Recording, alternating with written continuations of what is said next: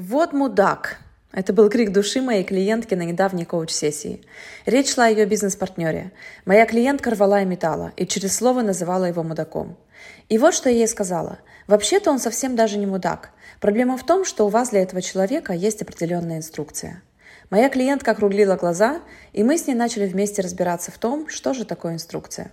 Друзья, инструкция – это набор убеждений о ком-то, а именно о том, как определенный человек должен себя вести, чтобы нам было хорошо.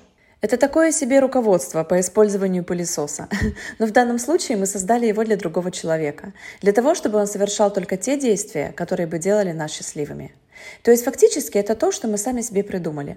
А теперь хотим, чтобы другой человек действовал именно так, а не иначе. И обычно подобная инструкция даже не озвучивается вслух. Поэтому другой человек не может догадаться, чего именно мы от него хотим. Мы думаем, ну блин, Должен же он догадаться, как ему стоит себя со мной вести, если у него есть хоть капля уважения ко мне. Ну что, он не знает, что ли, что такое хорошо, а что такое плохо? Друзья, используя такие инструкции, вы передаете всю власть над своими эмоциями и душевным спокойствием в руки других людей.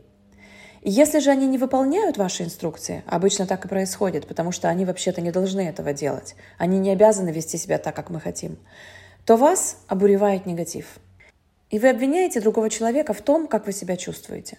По сути, вашу эмоциональную жизнь теперь контролирует кто-то другой, а не вы. Но вот что я вам хочу сказать. Поведение других людей никак на нас не влияет, пока мы не начинаем о нем думать. То есть пока мы не интерпретируем то или иное поведение по-своему, и пока мы не придаем ему какой-то определенный смысл. И неважно, что люди делают или говорят, мы не должны давать контроль над своими эмоциями никому – вы сами выбираете, какое значение вам придавать словам или поступкам того или иного человека. А значит, вы сами выбираете, как вам относиться к тому, что он говорит или не говорит, делает или не делает. И, возможно, кто-то из вас сидит и думает, что за ерунда. Но невозможно быть спокойным, когда тебя оскорбляют и унижают. Еще как возможно, друзья. По той простой причине, что унижение и оскорбление – это просто ваша мыслительная конструкция. Вы чувствуете себя униженными или оскорбленными только если вы приняли решение, что вас унизили или оскорбили. А если вас не волнует, кто там что говорит и делает, то мимо вас слова и поступки другого человека проходят совершенно нейтрально. И с близкими людьми, кстати, это работает точно так же. Вы не обязаны обижаться из-за слов или поступков кого-то, даже если этот человек вам дорог, потому что вы сами выбираете, что вам чувствовать по поводу ваших с ним или с ней отношений. Кроме того, запомните, вам никто ничего не должен – Никто не обязан вас любить или даже хорошо к вам относиться. И никто не обязан быть с вами вежливыми. И вы тоже никому ничего не должны. Вот в чем вся суть. И когда вы избавляетесь от инструкций в отношении людей, которых вы любите, вы автоматически даете им свободу быть самими собой, а не теми людьми, которыми они, возможно, пытаются быть, чтобы вам понравиться. Помните о том, что настоящая близость приходит в союзе с тем человеком, который хочет одного, чтобы вы были самим собой. Кстати, вот еще о чем я хочу с вами поговорить. Делюсь забавным инсайтом. Когда вы кому-то доверяете, вы чувствуете себя хорошо. А когда вы кому-то не доверяете, вы чувствуете себя плохо. И все это исходит от мысли «я доверяю ей» или «я доверяю ему».